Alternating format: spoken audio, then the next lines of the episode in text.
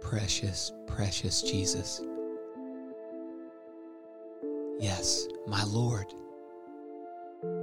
I desire to look upon you until my whole heart and all its affections meditate upon not a single object besides you.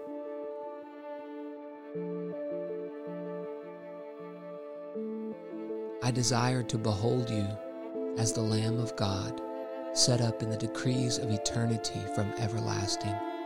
For you are the Lamb slain from the foundation of the world.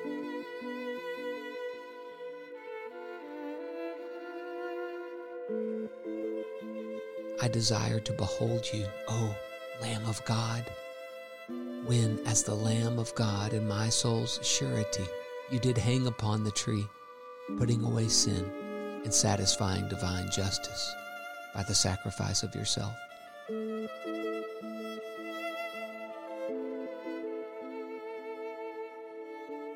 May I never take my eyes from your cross until called by you to behold you as the Lamb in the midst of the throne. Amen.